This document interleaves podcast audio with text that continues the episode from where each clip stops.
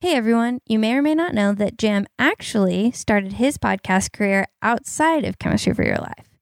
A long time ago, he and a friend named Jason started a podcast called Podcast For Your Life. And this week, I had the awesome opportunity to be a guest on the show. The format is very different from Chemistry For Your Life, but we thought it would be fun as a little bonus episode here in the Chemistry For Your Life feed. Don't worry, you'll still have a new Chemistry For Your Life episode out tomorrow and a normal bonus episode this month. This is just something extra that we thought you would enjoy. Hope you like it.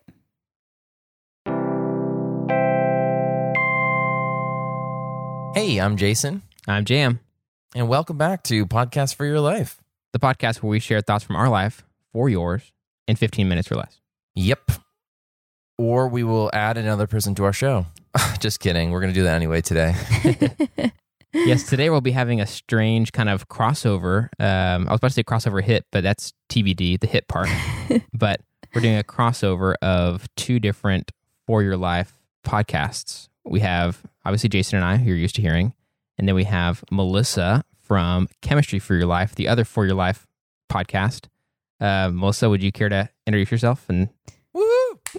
Yeah, can I just say, oh my gosh, this is so exciting. I'm Melissa, and normally I say I'm a chemist, so I feel like I should say that again. And then Jason and I could both just say, and we're not. What's a chemist? So I'm really excited. I'm excited to be here. It's so different. It's so free form. I'm used to lesson plans and whatnot. And I probably feel the most comfortable between both you guys because I'm used to recording with each of you, just not together. So this is like an even better recording session than normal. But one reason why this is happening, it's great to have Melissa no matter what, but she brought to our attention that she had a lot of thoughts about books. Yes, I have had these burning questions since February of 2019. That's a long time to have questions. That's a long time to be burning. Yeah. And I don't have any satisfying answers, so maybe we can come up with some today. We certainly can't. We'll try our best. Promise that, but we can promise we'll try. Yeah. That's right. We'll at least have some thoughts in the next 14 minutes.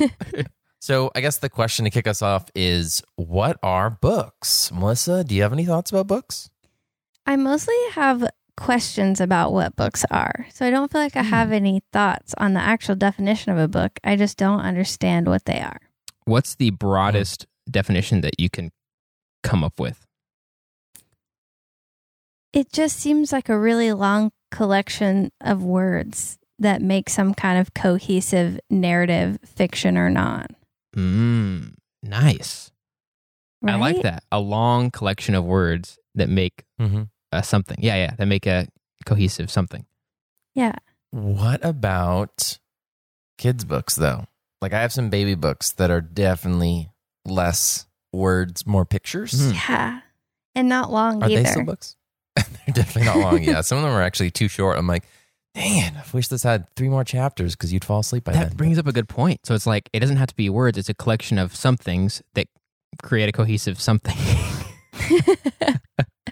Of some length. We're already feeding into the questions that I have about what counts as a book. That's kind of how we arrive at it too, because it's like, okay, forget everything we know as humans who have been alive and have kind of been operating with some amount of success through the universe for some amount of time. Forget all that and let's try to teach ourselves what something is from the beginning. Yeah, it's so weird if you stop and think about it. So it sounds like books have words, or they are words, and they sometimes have pictures. Is that a fair cohesive definition? I think so. And usually they're on paper, used to be, but not anymore. That's right. Yeah. Ebooks are now a thing, and digital everything. Audiobooks also. So they're not even like in physical form. They're like in, well, maybe I guess an audiobook would be technically physical form at its like very core of the computer data file, whatever. But it's like through the air. So it's like sort of. Yeah. And this is where my deepest question about what counts as a book comes into play with audiobooks. Are you ready for it? Yes, please. So there's a podcast that I sometimes listen to, and they did a 5-part series, and each part was more than an hour. So it was like a 7-part series, and they write out a script and then a narrator reads it. And that's called a podcast. And then a podcaster I know wrote a book and read it, and it's only an audiobook. There's no paper copy of it. So what's the difference? Why is one a podcast and one's an audiobook? Are all podcasts audiobooks, kind of? Mm. Whoa. Wow. Yikes. Copyrighted material. Dang it. We should have been charging people all along. Man. Yeah. I mean, I'm not sure if people would have like decreased people's chances of listening, but you know, whatever. Maybe. It's worth it. Yeah. That's a very good question, Melissa. I haven't really thought like too deeply about them. I even listened to a podcast that came to mind when you were talking that the guy absolutely writes out pretty much, seems to me, word for word what he's going to say on the podcast ahead of time. But it doesn't feel like it's not a podcast. It's not a narrative story. It's just that he writes it all out. He's like a word for word preparer kind of person. And It's an analytical podcast. So it makes sense for that context. But I would certainly not think of it as a book. So, or an audiobook. That's weird. It's a weird line, right? Yes. I feel like things have evolved. Like this is like talking about almost the evolution of books. Like they used to be on like stone tablets, like 4 chapters, 4 tablets. And now we're talking about these things that exist over the airwaves, you know? Yeah. Yeah. So then maybe there's no way to really define what a book is at this point. Can I stir one more complex thing in? Yeah. Please. Yes. Yeah. This is what got me started about it. Okay. My favorite book from when I was a little kid was Ella Enchanted. And I was reading it, and my roommate wanted to go to sleep, so we turned off the lights, and I just found a PDF of it online and read that. And I finished it in like 2 days. The whole PDF was online? Yeah. Wow. It was probably illegal. Sorry, world. But I do own a copy of the book, so I feel a little bit better. Yeah, yeah. But I finished it really fast, and I was like, I've read papers, like journal papers, that have been longer than that. So once we're in the PDF ebook file, again, where do we draw the line between what counts as a book and what doesn't? Right. Yeah, I feel like so much of it comes down to the intent of it, which is a kind of a non-answer in some ways. But people say, "Okay, I made this thing, and here's the format I want it to be in," and it's almost like it's completely up to them to say what the format is. So it's like it's a book I wrote, but it's only on audio form, and I am going to release it for free in a podcast. It's like, okay, man, it's up to you, but that's confusing. Okay, but we'll listen.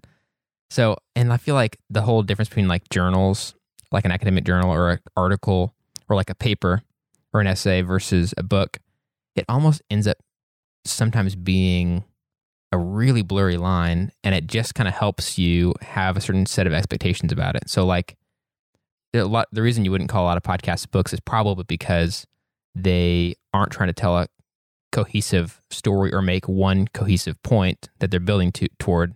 They're discussing something, or they're interviewing somebody. And so they're like, oh, this is not a book, it's this. But if they planned it and wrote it out and had paragraphs and built an argument, they might think, oh, it's a book, or I'm telling you a story, it's a book. So I don't know. Does that seem like that's total BS, or does that seem like it's getting somewhere? I don't know. Mm. And I think ebook is easy because oftentimes the ebook only exists because a physical version also exists. That's not always the case now, but at the beginning, that was how it was. And so then there's this format and there's readers for it. And it feels like there is parameters around the ebook deal.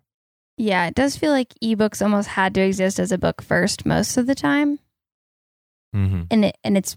I do think so much of it must be the intent of just what did this person set out to do. Hmm. Just to get things a little crazy right now, there's a podcast that is just reading a book chapter by chapter. Oh gosh, that is confusing. And podcasts, I mean, I think we've talked about this a little bit. I can't remember if we've talked about this ever on air. Maybe Jason. Yeah, Jason and I did a podcast about podcasts requested by Chad one time. And we talked about how like the intent of podcasts was to be free, and the platform, the way they're released, all that stuff is kind of what it was all built on. And then now there's some that are not free, which is a huge problem, and it starts to mess with the categories. So I feel like if you are just reading a book on a podcast, it is a podcast in which you're reading a book. But what's weird is that podcasts are free. So as long as you're playing by the rules about things, you can make it happen. This is a book I'm reading on a podcast. As long as the podcast's free, I feel like you're not messing things up. But if you are charging for it, then I think it's not a podcast anymore. It's an audiobook. Yeah. Well, I think this one's definitely still a podcast, and they're not doing any commercials or anything, I think, to make it legal for them to do that. So that one's definitely a book on a podcast, but there are some other ones that really blur the lines. Audiobooks only, especially. Yeah. I'm not a fan of audiobooks because I like to be able to like make the voices for people in my head. And if somebody's reading it in their voice, I feel like it takes the voice away. Like particularly with fiction, I like to be able to imagine like the scene in my head while I'm reading it, as well as like hear it in my head. And when somebody's reading it to me, I just feel like I can't. I'm like, oh, okay, well, that's what their voice sounds like versus like, oh, I would have had them sound a different way in my head. Does it make sense? Like it's all imagination and like how that works with reading fiction versus listening to it. Because like audio dramas are like completely different. That's like, okay, cool. That's the character that they sound like. But it's when like it's just the book and it's, you know, somebody reading it. So that's why I love reading a physical thing, whether it's an ebook or whether it's physical pieces of paper or papyrus or tablets, whatever you guys are up to these days. Well, Jason, let me stir something else in for you. Please. Do you think it counts as reading a book if you listen to an audiobook? Because I always feel guilty logging audiobooks on my Goodreads account. I have no idea. I have an opinion, I think, on this one. Now, I'm a little opposite of Jason. I only use audiobooks for fiction because I found that it's the only thing I can listen to in audio form where I can actually kind of retain it and really get into it. If I tried to listen to a nonfiction book in an audiobook format, I feel like I would like get a lot less info, retain a lot less. But because it's a story with a fiction book, it keeps my attention. And I've noticed I don't really make time for reading fiction physically, but if I'm driving or road tripping, then I'll listen to an audiobook and it feels like I can make time for it there. But because of that, I think it counts as reading it, not because I'm like wanting to, you know, get more points or something, but because I'm like, oh yeah, I read Dune, meaning I know the entire story. I listened to the entire thing. But if it was maybe like a nonfiction book where there's some level of like credentials that come with having read it or completed it, it might feel different. But like it almost feels like what I'm really saying when I say I read a book is for fiction, I feel like I've completed the story. Not really like I don't feel like my focus is on the word read. Does that make sense? Yeah. Yeah, so I think what we've decided is there's like no such thing as books. That's a perfect encapsulation of all the thoughts, Melissa. Thank you. That really is. Wow. That's books don't exist. There's no thing that you can for sure say is a book or is not. Does that mean that libraries don't exist either? Oh, no, libraries definitely exist because they have everything in them. They have audiobooks, they have ebooks, they have non-books, magazines, computers, and they're a building. So they're super easy to define because of their buildingness. One thing I noticed in high school is that the DVD rental or borrowing came out when I was in high school. And so instead of going to the library just to get your favorite books or comic books or whatever, now we were going to get like the next disc of, you know, The West Wing or something. And so it's like the library transformed from the place you get books for free and get to experience the joy of reading to the place where you get to experience the joy of free Blockbuster. Yeah. Absolutely. So there you go. That concludes our sub-segment of the show, Libraries for Your Life. Books, they don't exist. Books, hear it with your eyes or see it with your ears, doesn't matter. Books, your ears can read too. There, that's good, that's better. That is good. What about books, podcasts that you pay for?